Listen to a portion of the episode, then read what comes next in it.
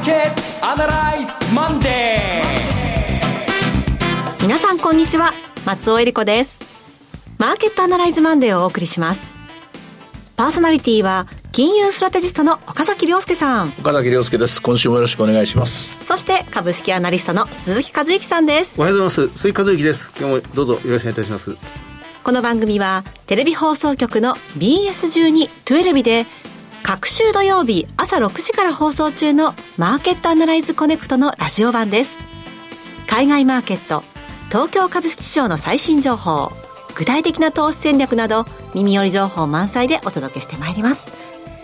さて今日の日経平均株価ですけれども3万2913円までつけるところがあったのですが、えー、前引けで182円高3万2750円となっています。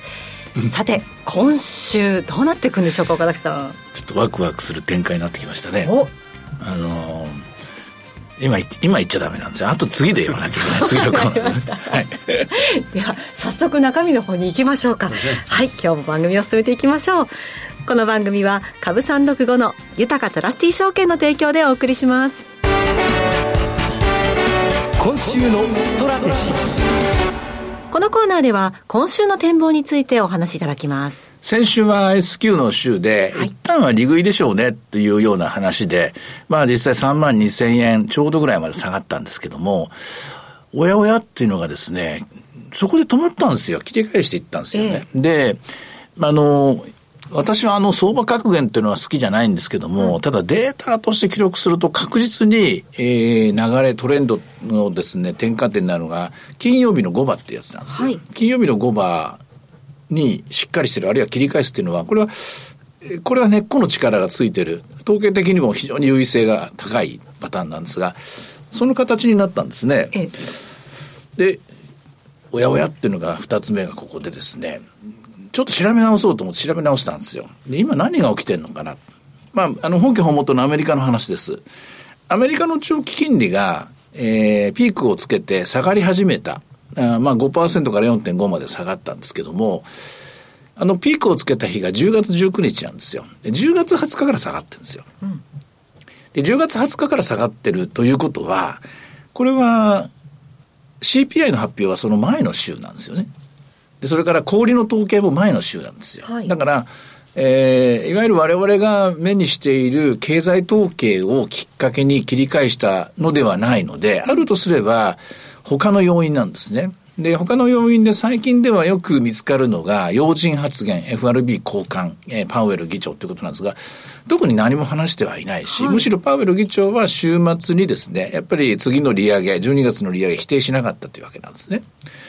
ところが、5%から4.5に下がっていったわけです。まあ一応これをオーバーシュートしてたから、その反動だ、リバーサルが起きたんだという表現は誰もがするところなんですが、必ず物事っていうのはきっかけがある、あるはずなんですよ。小さなきっかけがあるはずなんですね。そのきっかけを丹念に調べていくと、今回の場合は、原油価格が20日の日から急落してるんですよ。はいえ原油価格 WTI が大きく下がっていくことで、80ドル割れなんていう形でですね、大きく下がっていくことで、原油っていうのはアメリカの場合、特にアメリカの場合は強いインフレファクターになり得ますから、これは長期金利の低下要因にはなる。これはもう最ものことなんです。でもなんでじゃあ原油価格が下がったのかなんですね。えー、イスラエルとハマスの構想、衝突は続いています。で、EIA というエネルギー庁がですね、来年の見通しとかは悪くなりますよって言ってるのはもっと後の話なんです。11月になってからの話なんですよね。で、なんで10月20日から下がってきたかっていうと、これはおそらくは調べていくとやっぱり中国とか、はい、グローバルな景気がやっぱりスローダウンしてきている。で、むしろ原油のことは原油に聞けというわけで、その原油及び石油、石油製品のそういう在庫統計見ていくと、やっぱりああの余り始めているとかですね、うん、この統計が見えてきたんですね。あそうかそうかそうか、これで下がり始めたのか。で、下がり始めたのを見て、アメリカの大型株指数、小型株指数一斉に10月27日が安値なんですよ。はい。で10月27日の時点で SP500 で言うと7月31日の高値から10%下落したので、ええここまで何にも見ずに喋ってる自分って結構頭の中おかしいですよね、これね。数字がたくさん詰まってますね。やっぱり、やっぱり、僕の頭ってやっぱおかしいなって今喋りながら思いましたね。で、まあ、10%下がるわけですよね。はい、下が下がったんで、下がったらもういいところまで来たということで、これもリターンリバーサルだというふうに、えー、あちこちで喋ったり、セミナーとかでも喋ってるんですが、やっぱりこれ金利が下がったので、10月27日にボトムをつけて、その後戻ってるっていう形なんですね。えー、ところがさらに、話の展開は、ここから今の、今今の11月13日まで続くんですけども、SP500 はそこから5%ちょっと戻ってるんですよ。はい、だけど、アメリカのラッセル2000中古型株は戻ってないんですよ。うん、そこを分けてるのは何なんでしょう？つまり、金利が下がったというだけならばみんなハッピーなんですよ。はい、だけどこの金利が下がった原因っていうのが原油と言いましたけども、やっぱりアメリカ経済並びに世界経済のスローダウンということになると、一部の大型株はしっかり戻れるんだけども、中小型株とか、えー、景気というものに敏感なグループは、やっぱ戻れない形なんですよね。いい金利の低下というか、みんながハッピーな金利低下じゃなくて、一部の人に金利、ハッピーな金利の低下になってるんですね。さあ問題はですね、日本株はどっちなのかと。アメリカの大型株についていくのか、それともアメリカの中小型株についていくのか、さあどっちなんだっていうんですが、ここまでのところ日本株は見事にアメリカの SP500 と連動してます。ちゃんと戻ってるちゃんと戻ってます。はい、ということは、日本の景気に特に問題があるわけじゃないし、はい、それから、あの、景気も、もういろいろな層に分かれてますから、ええ、全体のこうコアを占める景気には特に問題がないんだと思うんですよ。でもアメリカの場合は原油価格が下がると困るグループがあるんですよ。困るグループは何かっていうと、アメリカ自身も原油の輸出国、生産国ですから、はい、原油でビジネス、エネルギーのビジネスをしている、シェールのビジネスをしている人たちってこれちょっと困るわけですよ。えー、でそのシェールのビジネスっていうのは、これまあ、昔まあ、あの、一時一世風靡したチェサピークなんていう会社がありましたが、これは今年破綻してですね、はい、あんま大きい会社ないんですよ。で中小型なんですよ、これね。あ、そうかそうか、この差であるなと。今回、えー、いろんな騒動があって、金利の上昇した影響がどっかに現れてくるだろう。どこに現れるかなっていうことで、小売かな、住宅かなということで、目を皿にしてですね、いろいろ見てたんですけども、一つ現れてきたのは、やっぱりグローバルな景気が少し悪くなることで、このエネルギーに、えー、若干の爪痕といいますか、若干のダメージが生まれ始めている。で、そのエネルギーにダメージが生まれたということで、みんながハッピーになれる展開なんですけども、えー、中古型部は戻りにくいという、こういうストーリーが浮かび上がってくると思います。えー、長くなりましたけども、そういう意味で今週の日本株は、テーマが、えー、テーマというか材料が2つありまして、まず、火曜日のインフレ統計、アメリカの消費者物価指数です。はい、これのコアの統計が、ひょっとして予想が4.1という前年同月比、前月と変わらない風に発表されてますが、1ミリでもよよかったら、4.0でも3.9でもよかったら、アメリカ株は上に向かって軽いジャンプをするかもしれません。で、この時は、えー、アメリカ株全部です。おそらくは、えー、SP500、ナスダック、ダウだけじゃなくて中古型も一緒に行くと思います。しかし、その翌日に氷の統計があるんですよ。はい、ここの氷の統計が予想ではあまり良くないんですね。はい、予想ではあまり良くないというのは、いよいよもって前月比でマイナスになり始めている。うんアメリカの内需が少しずつ収縮を始めてるっていう絵なんですね。アメリカの内需が収縮したとてですね、私が毎月払ってる Apple Music はこれ毎月同じように払いますし、はい、Google のクラウドも同じように払うし、Amazon プライムの会員費も変わりませんから、こういったビジネスに影響は大してないんですけども、やはりアメリカの小売りですから、これまた中小企業が多いんですけども、あるいは、えー、百貨店とかこういうセクターもありますけども、あるいはルイ・ヴィトンなんかもありますけども、こういったところには、やはり、えー、圧力、下圧力がかかるんでしょうね。で、同時に日本株もここの中で悪い影響が受けるセクターもあると思います。一方で、例えば、先ほど言った大きな大きな7企業とほぼ連動して動くようなグループ。まあ日本で言うとソニーなんかがそうなると思うんですけどね。あるいは任天堂なのかもそうかも,、そうかもしれませんけど、そういうのはあんまり影響を受けないでしょう。うん、えー、火曜日が、の数字が良ければみんなハッピー。でも、水曜日の数字が、もしも仮に景気が減速していることになると、ここは分かれ道が生まれると。日本株は多分耐えれると思います。うん、まあ、結論的には、いきなり3万3000円を超えていくほどの力強さにはならないとは思うんですけども、ええ一段ギアアップする可能性あると思いますね。で、その一段ギアアップするかどうかの試金石はまず火曜日。で、火曜日の終値ベースニューヨークでアメリカの10年金利が4.5%を切ると、はい、おお、抜けたなと。うん、新しい世界に入ったな、一歩入ったなということです。で、さらに水曜日で、の段階で氷の統計が前月比でマイナスになると、分かれ道が生まれると。金利は下がるだろうし、大型成長株は上がるでしょうが、えー、世界の株価が二極化していく、そういう兆しになるんじゃないかなと思います。ただまあその場合にも日本は上の方に向かっていく日本の、日本はやっぱり世界で唯一の金融緩和国になりましたから、はい、やっぱり有利といえば有利ですね。圧倒的にアメリカのような生存淘汰が、えー、競争が働く、生き残る会社と生き残れかな生き残れない会社のですね、二極文化が日本で起きるかというと、これはまだ起きないですから、日本株はそういう意味では、えー、アメリカ以上にジャンプすることはないと思いますけども、はい、SP500 がもし上がるときは十分一緒についていける、そういう、えー、ポテンシャリティですね。そういう動きになるんじゃないかと思います。なるほど。そしてアメリカ株に投資をしている方は、火曜日、水曜日を注目して注目だと思いますね。すねはい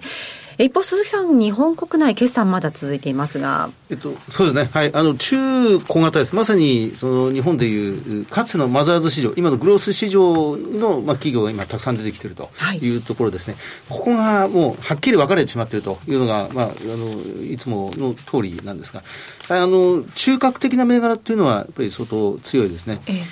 え、でも、まあ、まあ、今回、決算発表を見てて、本当に思うのは、もう、全部の産業がいっぺんに変わろうとしている。まあ、過去コロナの3年間で、そまあ、反省もあり、だから新しい方向性についていかなくちゃっていう企業もあり、で、コロナで、なんていうか、妨害の利益を得た企業が、そのままやっていたら、今全然赤字真っ赤かになってしまっているという企業がありで、もう一度に、まあ、変わろうとしているのが、まあ、今回、くっきり浮かび上がってるなという感じがしますね。まあ、そこで随分分かれてしまっているような気がします。こうなんか、良い兆しを感じる注目セクターなどはありますか？業種でいうと、やっぱりあのな内需ですね、ええ、あのでとと特に今回、まあ、先週金曜日なんですが、そのやっぱり驚くべき決算を発表したのは、やっぱり三越伊勢丹ですね、うん。はい、あそこが、えっと、これが、えっと、第二四半期の、これ3月決算なんで、で、営業利益が、2.2倍、200トンで1億円になって、でコロナの前を超えて、えーまあ、おそらく三越と伊勢丹が経営統合してから、まあ、過去最高になったというのがありますね。では、百貨店というもののあり方を、まあ、過去3年間かけて、もうガラッと変えた、変えようとしている。っていうのが、まあ、まず一番。インバウンドだけの伸びじゃないという。まあ、やっぱりあの、高級品を買うなら百貨店だっていう、日本では、まあ、ここしか、まあ、高額商品が買えないというのが、自分たちでようやく分かったという感じがしますね。あの、ついでにそのサポートするデータを言うとですね、はい、土曜日に、大阪で仕事、セミナーがありまして、久しぶりに大阪梅田の阪急百貨店を覗いていました。はい、入ってましたね。確実に入っていました。で、何を買うわけでもなく、一応ですね、7回ぐらいまでパトロールしたんですけど、はい、あの、レイアウトがやっぱ変わった気がします。あの、というのは、ブランドが複数の場所にある。えー、つまり、昔だったらなんかブランドがあったら、なんな、なんとかっていうのはここっていう感じだったじゃないですか。それが複数に分かれるような形になってるっていうのが、ちょっと気になりました。まあ、専門の人にまた教えてもらいたいところです。で、同時に、その日の帰りに、えー、大阪の同じく阪神百貨店っていうのがあります。はい、阪神百貨店っていうのは地下食料品売り場っていうのが、これ有名なんで、ここで買い物して帰ろうと思ったんですが、まあ、混雑してて、私は体格のいい方に弾き飛ばされましたね。そうですか。本当に買えなかったですね。弾き飛ばされるぐらいの賑わいでした。デパ地下は本当今すごいですね。そうですね。で、そしてそれぞれの企業が、やはりその自分たちの持っているコアな価値は何かと考えている中、うん、三越伊勢丹はそれがあるというところなんですかね。ねはい、はいえー、では、今日の株の動き見ていきましょうか。株三六五いかがでしょう？はい、株三六五はですね、えー、っと、どうしようかな。24年の値段の方がいいかな。はい。えー、24年の値段、えー、リセット後の値段ですけども、えー、スタートが、あ早く、高く始まりましたね。うん、32,823円から始まって、いきなり996円をトライした模様です。えー、その後、ここ1回では3万3000円超えられないということになって675円まで押すんですけども、今のところ675円までです。現在は3万2724円で取引が続いています。はい。そして、為替ドル円円は11時31分現在、151円63銭から64円というところです。どうなるんでしょうか？どうなってんですかね、スタンバイしたまま。ね、スタンバイしたまま凍っちゃったんですかね？どうしたんですかね？えー、これは動きはどうでしょう？どうもこうも、ちょっと予想の難しいところですファンダメンタル的に言うと、アメリカの金利が低下したのに、はい円高方向にドル安方向に動かないっていうのはおかしいことはおかしいです。だから理屈はここで立つと思うんですが、ただまあ、まあ、決めるのはね、財務官なんで、はい、私ではないので、もう一つ何か待ってるのかもしれませんね。ん何を待ってるのかというところが、誰しもみんな今気になってるところなんですけどね。はい、えー、さて、いろいろ展望していただきました。BS1212 で各週土曜日朝6時から放送しています。マーケットアナライズコネクトもぜひご覧ください。また、Facebook でも随時分析レポートします。以上、今週のストラテジーでした。ではここでお知らせです。株365の豊かトラスティー証券から岡崎良介さんが登壇される YouTube から飛び出しての無料の少人数制セミナーをご案内します。まずは12月2日土曜日東京で開催。岡崎良介の投資戦略セミナー in 東京です。そして12月9日土曜日同じく東京で開催。マーケットディーパーリアルセミナー in 東京。ともに12時半会場1時開演です。講師はこの番組でおなじみ岡崎良介さん。進行は大橋弘子さんです。プログラムは岡崎さん、大橋さん、お二人によるクリック株365を活用した投資戦略。そして岡崎さんが現状分析から具体的な投資戦略、ウェブツールを使った Q&A も合わせてたっぷりとわかりやすく解説します。さらに、マーケットディーパーリアルセミナーでは、セミナー終了後、人数限定でコーヒーを飲みながら楽屋で直接お話ができる特別企画、楽屋アフタートークもあります。さあ、岡崎さん、12月2日と9日と続きますね。私はリスクを取らなきゃいけないタイミングですね。何のリスクかというと、はい、えー、12月の FOMC どう見るかというやつなんですよね。ええ、どう見るかというやつと同時に、これもやらなきゃいけない仕事は2024年ですよね。そうですね。少なくとも2024年の前半ぐらいは、こんな感じかなっていうところをお伝えできるように、えー、頑張りたいと思います。はい。もう来年をね、見据える時期になってまいりましたね。はい、えー、それぞれ入場は無料です。定員は12月2日東京が50名、そして12月9日東京が80名です。応募多数の場合は抽選となります。なお、今回のセミナー受講は、セミナーに参加されたことがない皆様を優先的にご案内させていただきます。どうぞふるってご応募ください。え会場は、大手町駅近くの KDDI 大手町ビル22階、TKP 東京駅大手町カンファレンスセンターカンファレンスルームです。12月2日の会場がこちらの建物の 22D、そして9日の会場が 22E です。お申し込みお問い合わせは、豊かトラスティ証券セミナー情報ページよりウェブからお申し込みください。締め切りは12月2日開催分は11月30日木曜日の正午までです。そして12月9日開催分が12月7日木曜日の正午までです。応募状況によっては締め切りを前倒しする場合がございます。貴重な機会です。そして2024年も見据えてまいります。お近くにお住まいの皆さんぜひ振るってご応募ください。以上、株365の豊かトラスティー証券からセミナーの情報でした。なお、ご案内したセミナーでは紹介する商品などの勧誘を行うことがあります。あらかじめご了承ください。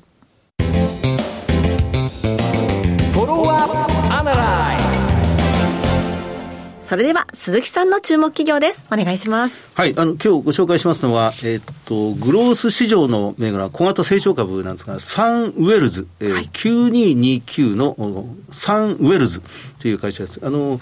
ご存知かと思う有名な会社なんですが、あのパーキンソン病のあの入居施設に特化した、医療介護ビジネスということになりますね。あの最近 IP をしてきたばかりの会社ということになります。あのパーキンソン病はこれもご存知かと思いますが、進行性の変性疾患であの指定難病とされています。日本で14万人ぐらいの患者の方がいらして、1000人に1人ぐらい発症するという、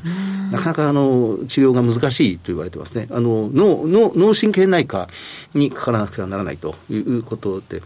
で、今、あの、14万人の患者さんがいらして、そのうちの4万人ぐらいの方が、あの、まあ、施設とか病院に入社、はい、入居、入所しているという方です。で、このパーキンソン病に特化した、その施設運営を行っていて、本社が、もともと出だしが石川県からスタートして、今、東京丸の内ビル、丸ビルに本社を構えて東京本社を持ってるんですが、あの、全国にこの9月期で、大体27施設ぐらいを持ってるというところなんですね。はい、あの、去年の今の1年目が16施設、今27施設、うん、で、え定員が1600人ぐらいまで広がってきた。という状況で、で、今、4万人ぐらい日本全体で、えー、病院や施設に入所しているっていう患者さんがいらっしゃるんですが、まあ、それに対して1600人ぐらいが、えー、まあ、このサンウェルズの施設に入っているという会社です。この成長がこれから先相当大きくなっていくというふうに世の中全体見られていて、2024年問題って、まあ、トラックの運転手さんがいなくなる。とい。うふうに、はい、あの少なく3割減ると言われてますが、その先に、もう1年先、2025年問題、あの、段階世代の方が、そのみんな後期高齢者に一人残らず入っていくという年齢があって、2025年以降、介護問題がすごく深刻化すると言われてますが、えー、それと同時に、あの、こういう難病指定されている、まあ、疾患の患者さんも同じように増えていくというふうに言われてますね。あの、このパーキンソン病っていう、要は手足が震えてしまって、こわばってしまうという、うん、1段階から5段階ぐらいまでそのレベルがあって、5が一番厳しいとい。う言われていて、はい、1段階、2段階はまだあの通常でも動けるんですが、3段階以上になると、これもう入所しなくてはだめだ、入院しなくては難しいっていうふうに言われているぐらいに、通院できない専門的なお医者さんの定期的な治療が必要であるというふうに言われているんですが、ここがまた受け入れ先が全然ないという状況みたいなんですね。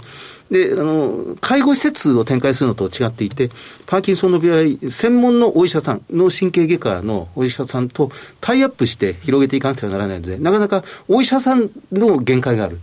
だから簡単にはあの数として、えー、その拠点として増やすことができないというふうに言われてるんですが、まあ、これを将来的には、この今、日本マイクロソフトとか、順天堂大学、それからアメリカのフロリダ大学と提携して、うん、まあ、これ治療法とか、うん、あるいはその会場、まあ、機器ですね、ソフトウェアも利用して、これを広げていこうとしているのが、このサンウェルズ、縄代社長という非常に若い、1973年生まれの方ですね、社長。はいちなみにトヨタの佐藤浩二社長、大変有名な54歳の社長さんは1969年生まれの社長さんですか、トヨタは。だからやっぱりこの世代があの、ビジネスの前面に今出てきたなという感じがしますね。日本が抱えている大きな問題というものを、ここの世代の人たちが、まあ、解決してくれるということじゃないかと思います。全然話が変わってしまうんですが、あの、はい、私、常々思うのは、その、小売サービスとか、あの、いわゆるサービス業というのは、地方に本社を持っていて、あの、ファーストリテイリングとかですね、ニトリとか、あの、ジンズ、メガネのです。はい、で、そ、ビジネスで成功して、それが、まあ、大都市圏に攻め入ってくるときにぐーっとこう、ビジネスとしては拡大していくな、なんて常々思ったりなんかするんですが、まあ、石川県を母体とする、サンウェルズという企業に注目したいなというふうに思います。はい。今日ご紹介したのは、サンウェルズでした。さて、マーケットアナライズマンデーはそろそろお別れの時間です。ここまでのお話は、岡崎亮介と、鈴木和之と、松尾恵里子でお送りしました。それでは今日はこの辺で失礼いたします。さよなら。この番組は、株365の豊かトラスティ証券の提供でお送りしました。